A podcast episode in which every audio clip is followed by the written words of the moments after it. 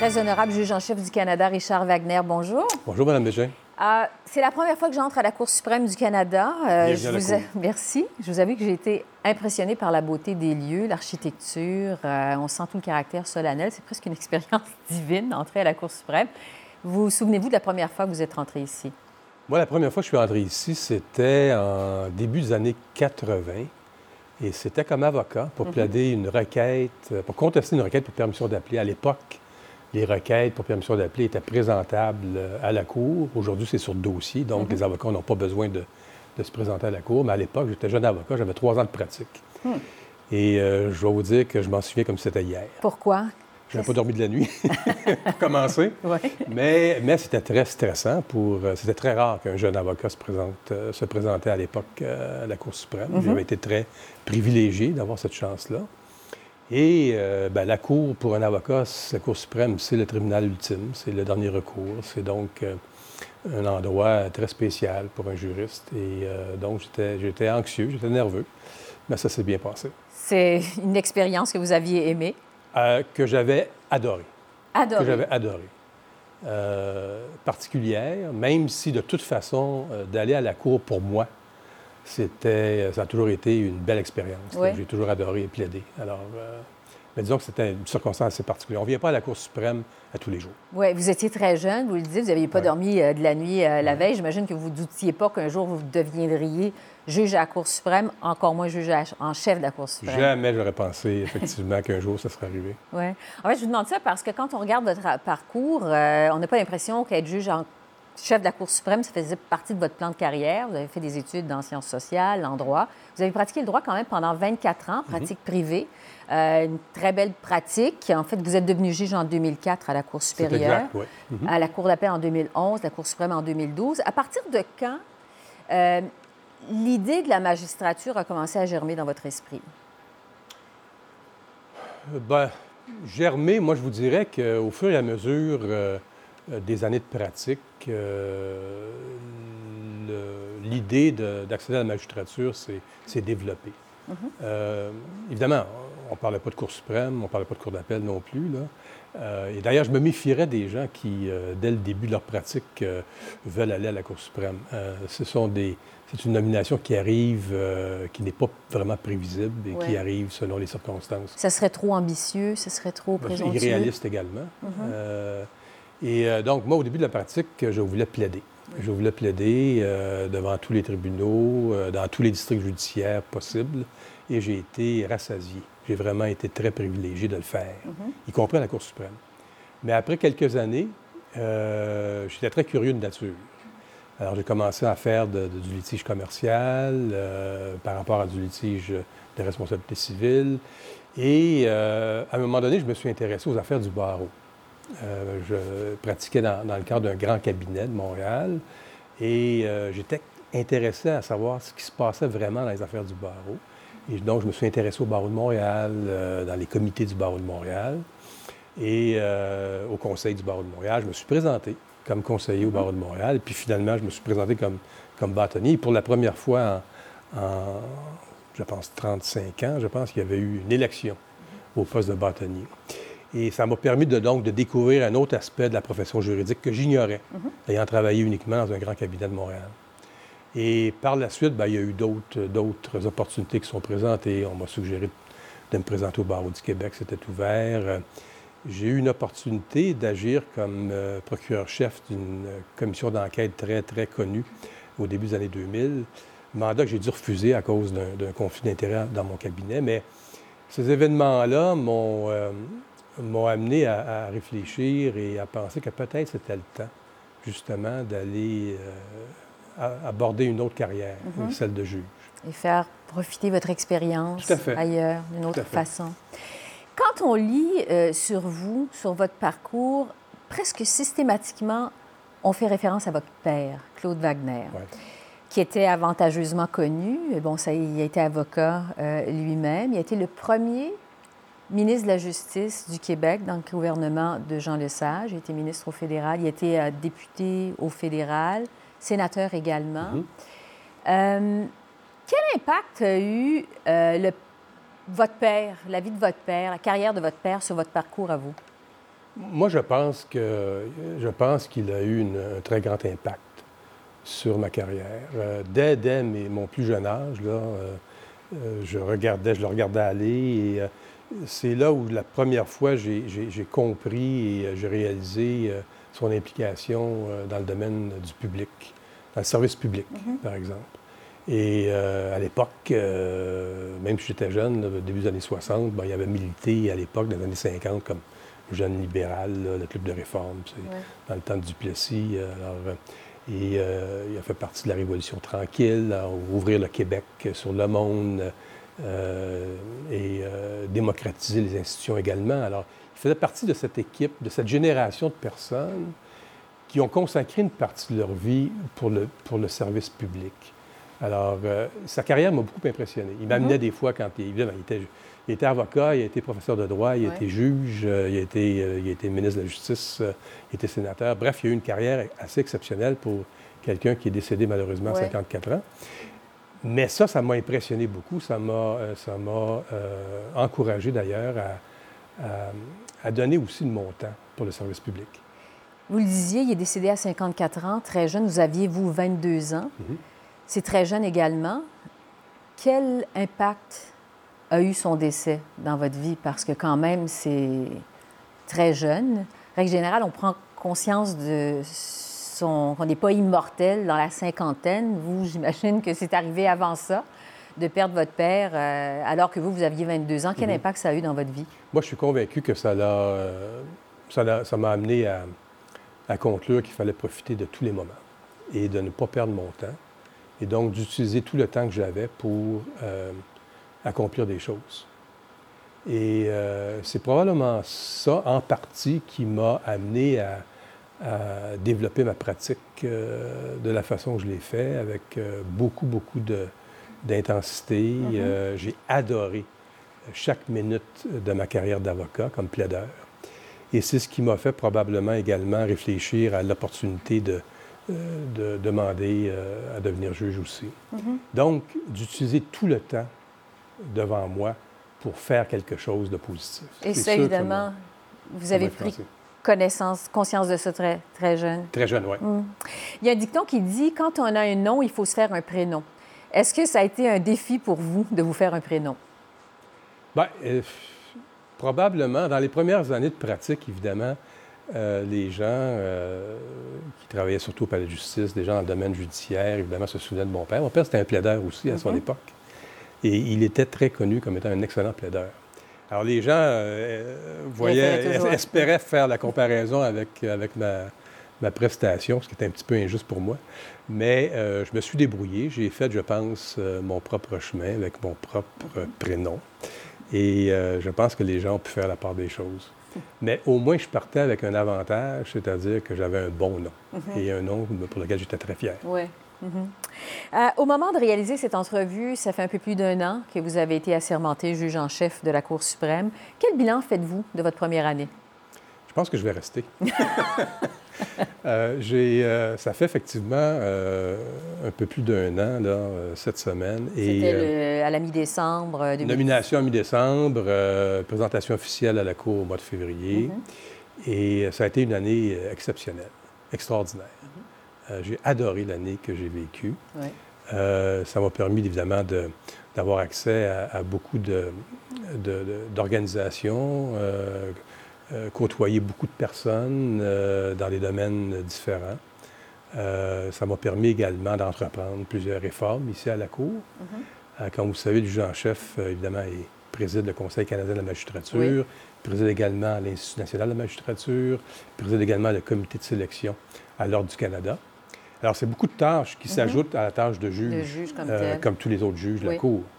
Et euh, la gestion également de la Cour s'est ajoutée et, euh, avec mes, mes idées d'ouvrir la Cour, de mieux communiquer avec les mhm. citoyens du Canada, évidemment, cela a ajouté aussi aux tâches, parce que là, il a fallu entreprendre des réformes et des nouvelles initiatives. Bon, justement, au moment euh, de souligner officiellement votre euh, arrivée à titre de juge en chef, euh, vous avez annoncé vos grandes priorités, entre autres de rendre la Cour suprême plus accessible, plus transparente.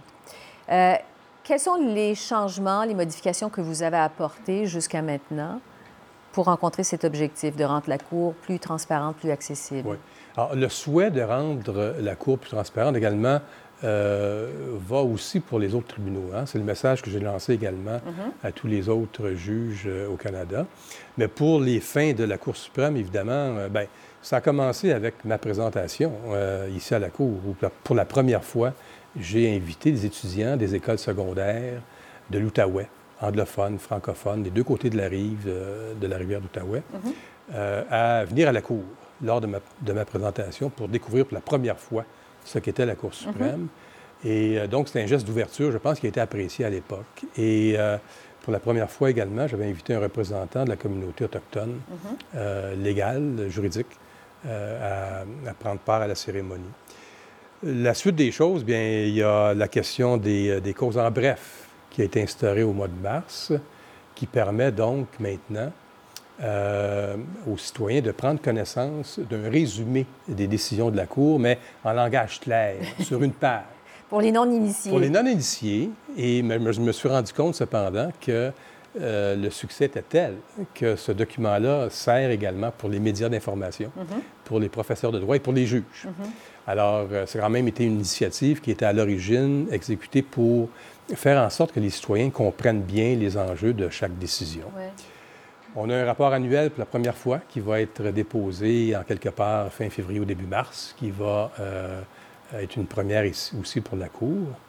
Il y a également euh, à l'interne une nouvelle façon de procéder pour l'audition de euh, des causes, alors que là maintenant, les neuf juges se rencontrent mm-hmm. avant l'audition d'une cause le matin, ce qui ne se, s'est jamais fait auparavant dans l'histoire de la Cour. Et tous les collègues, évidemment, apprécient beaucoup cette situation-là aussi. Mm-hmm. Également, euh, il y a euh, la volonté de, de, visiter des régions du pays. Et euh, j'ai annoncé qu'en septembre 2019, les neuf juges de la Cour suprême allaient se déplacer à Winnipeg mhm. pour commencer en quelque part. Première, c'est ça. Première également, pour à la fois aller pour notre retraite. Là, on a une retraite annuelle de toute mhm. façon, mais on va la faire là-bas.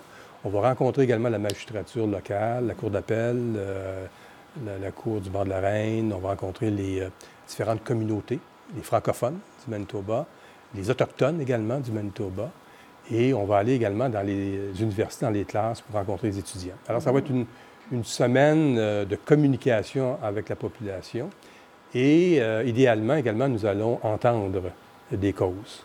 À Winnipeg. À Winnipeg pour permettre donc aux citoyens qui n'ont pas la chance de venir ici à Ottawa assister à l'audition des causes, de se rendre compte de ce que l'on fait, comment on le fait, puis pourquoi on le fait. Donc, tout ça, évidemment, dans un but de rendre la Cour plus euh, accessible. Euh, malgré tout ça, quand même, malgré ces différentes euh, mesures, changements qui sont apportés, la Cour suprême pour le commun des mortels en 2019, ça demeure quand même un endroit qui est, qui est très obscur, qui est assez fermé, qui n'est pas connecté avec les gens, qui demeure une tour d'ivoire, en quelque sorte. Est-ce que ça vous désole qu'on ait cette image-là de la Cour suprême? Vous avez raison, Mme Bégin. Et euh, c'est justement la situation que je veux corriger euh, avec l'aide de mes collègues. Et je dois vous dire que mes collègues euh, m'appuient énormément dans ces mhm. efforts-là, ce qui aide aussi à s'assurer de son exécution. et j'espère que les initiatives que l'on a entreprises à la Cour et le message que l'on donne également à la population et aux autres tribunaux va, va faire en sorte que la Cour suprême comme telle ne soit plus cette tour d'ivoire mhm. auquel vous référez. Je pense, moi, je suis optimiste. Dans un discours que vous avez prononcé au mois d'octobre à Vancouver, euh, vous avez parlé des principales barrières euh, à la justice, entre autres les contraintes financières pour les justiciables, euh, le manque de connaissance des lois et des services, mais aussi le manque de confiance dans le système judiciaire. Pourquoi, selon vous, les Canadiens manquent de confiance dans le système de justice? Il y a plusieurs raisons. Euh, la première raison, c'est évidemment que le système de justice au Québec, au Canada, et même dans, d'autres pays où la règle de droit prévaut, là, a été un peu négligé durant les 50 dernières années. Les investissements sont faits en matière de santé, mm-hmm. euh, en matière d'éducation, ce qui est très bien, mais moins en matière de justice. Justice parent pauvre, un petit peu? De... La, justice de parents pauvres. Parents pauvres au Québec, au Canada et ailleurs. Donc, on n'a pas investi, les autorités publiques n'ont pas investi pour la nomination des juges, pour la construction des salles d'audience, pour la facilitation au niveau des ressources judiciaires, euh, l'informatique, par exemple, ces choses-là. Donc, les conséquences de ça, mhm. c'est ça a entraîné des délais inacceptables. Pour quiconque, qui, n'importe quel citoyen qui voulait entreprendre une procédure judiciaire doit, même encore aujourd'hui, attendre trop longtemps. Mhm. Trop coûteux aussi. Ça coûte cher d'entreprendre des procédures judiciaires. Euh, et, donc, ces éléments-là ont fait en sorte, je pense, que euh, ça risquait d'éroder la confiance du public dans le système de justice, où les gens disaient, bien, ça ne vaut pas la peine d'aller à la cour, ça me coûte trop cher, euh, ça prend trop de temps, etc. Donc, c'est une partie de, je, pense que c'est une partie de, qui explique le problème. Mm-hmm. Et pour corriger ça, pour donc ramener les gens devant les tribunaux, ramener la croyance et la crédibilité des tribunaux, il fallait corriger ça. Et une partie de la correction venait, doit venir, devait venir des gouvernements. Et l'arrêt Jordan que l'on a euh, donné il y a, mhm. déjà euh, quelques années, en 2016, je pense, a été un signal d'alarme qui a euh, fait en sorte que les gouvernements, les autorités publiques, ont décidé de, de réagir, d'investir dans la justice, dans les palais de justice, dans les salles d'audience, dans la nomination des juges, dans les moyens électroniques pour, euh, pour effectivement faciliter l'accès à la justice. Oui, quand on pense qu'il y a des palais de justice, il n'y avait même pas le Wi-Fi pour. Euh, Absolument. C'est assez il y, a, encore beaucoup de, de, de, lacunes. Il ne uh-huh. faut, pas se tromper. Là. Mais il y a de l'amélioration. Il y a, une meilleure conscientisation. Je, suis convaincu qu'il y en a une meilleure, uh-huh. et, mais je pense que c'est un travail qui doit être continuel. Alors, il faut rappeler toujours aux gens l'obligation uh-huh. et le souci de permettre l'accès à la justice parce que Lorsque les gens n'ont plus confiance au système de justice, mhm. c'est le début de la fin. Parce que là, ça va affecter effectivement le recours aux tribunaux, c'est la démocratie, puis en bout de ligne, c'est la liberté. Mhm. Alors, il, faut y, il faut y voir. Il faut y voir. J'ai été vraiment surprise d'apprendre qu'entre 30 et 35% des requêtes pour permission d'en appeler devant la Cour suprême sont présentées par des gens qui se représentent eux-mêmes. Tout à fait des gens qui, ont les, qui auraient les moyens de se payer un avocat, mais qui n'ont pas confiance. 30 à 35% des requêtes pour permission d'en appeler devant la Cour suprême. Qu'est-ce que vous pensez de ça, vous? Bien, moi, je trouve ça inquiétant. Et, euh, mais c'est une donnée qui existe déjà quand même depuis longtemps, mm-hmm. depuis plusieurs années. vous avez raison de dire que les, les 30 ou 35 de requêtes pour permission d'appeler à la Cour suprême que l'on a chaque année, entre 400 et 600, là, uh-huh. dépendant des années, sont présentées et déposées par des gens qui se représentent eux-mêmes.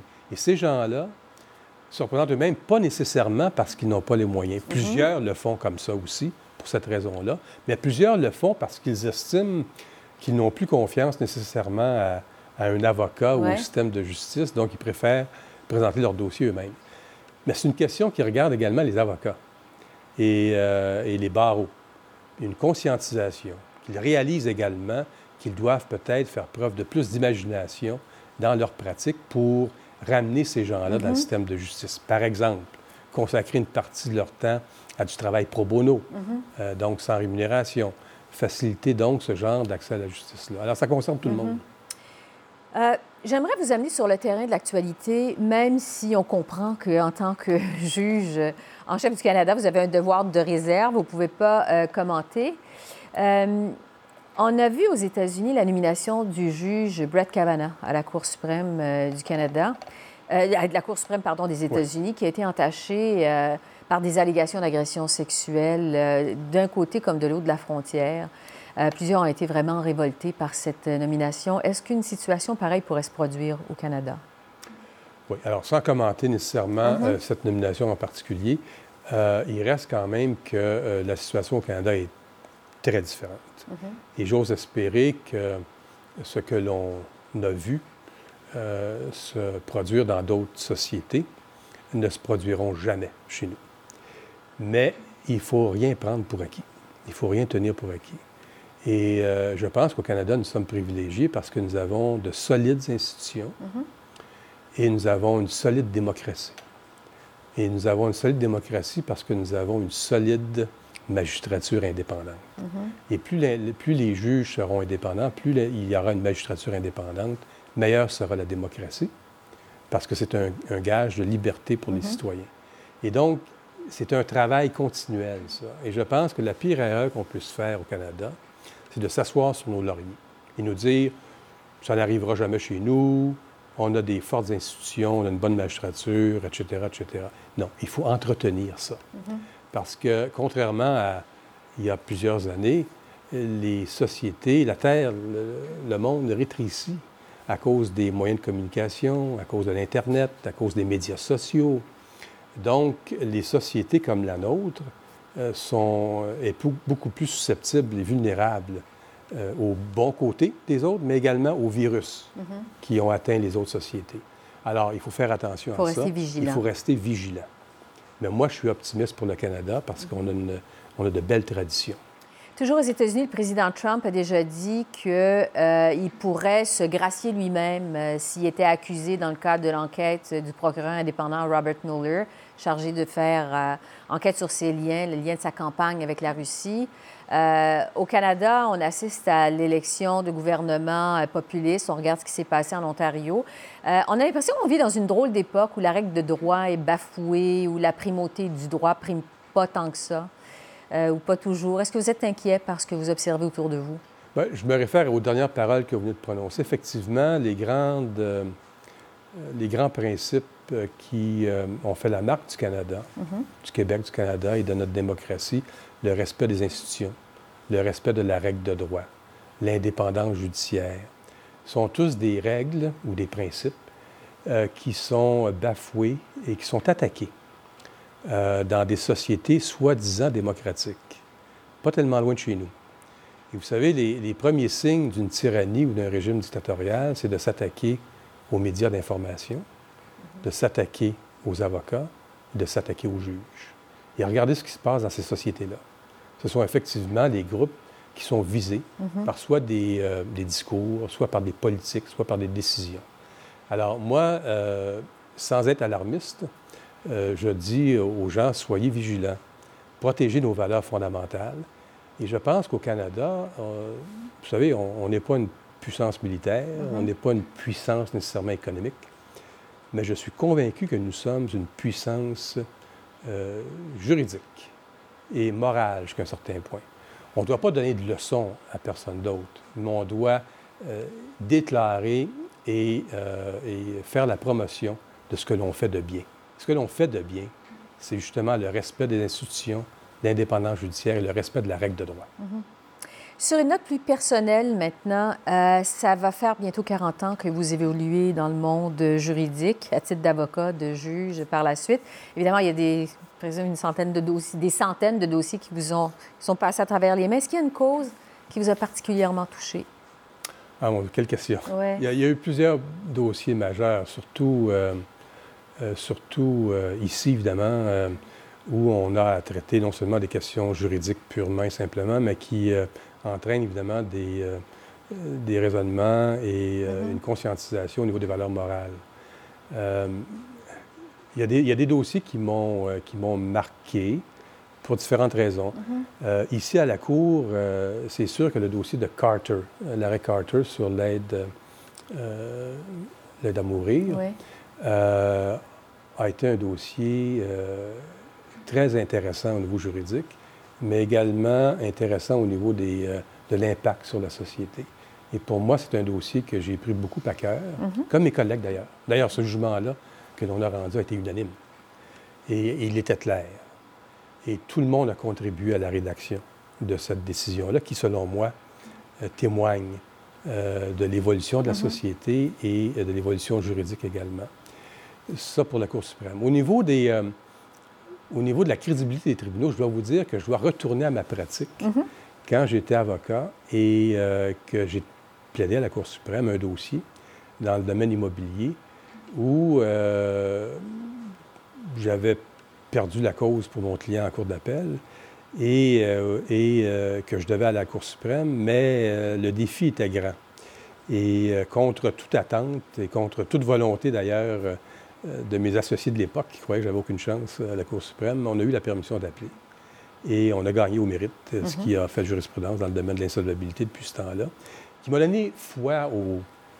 confirmé ma foi dans le, dans, le, système de justice et surtout la manière avec laquelle la Cour suprême du Canada approchait ces dossiers.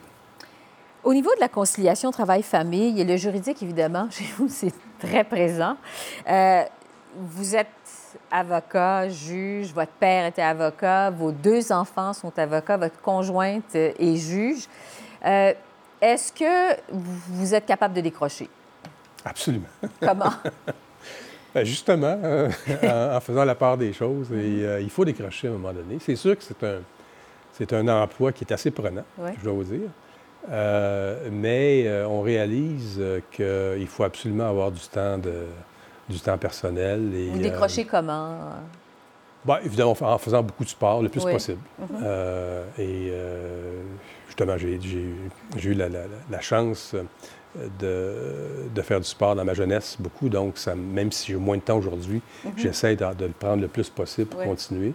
Euh, ma conjointe également, très sportive. Euh, mes enfants continuent à en faire beaucoup. Uh-huh. Alors, c'est sûr que le sport est une façon pour moi de décrocher.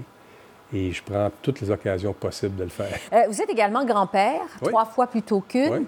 Est-ce que, vu que tout le monde est avocat ou juge dans la famille, vous souhaitez que vos petits-enfants soient des avocats également? Oh mon Dieu Seigneur, j'espère simplement qu'ils soient heureux. Uh-huh. Alors, si en prime, Mhm. Si en prime, on, aurait, euh, j'avais la quatrième génération de juristes, ben, c'est sûr que je serais heureux. Mhm. Mais avant tout, je pense qu'il faut que elles, mes trois petites filles, soient heureuses.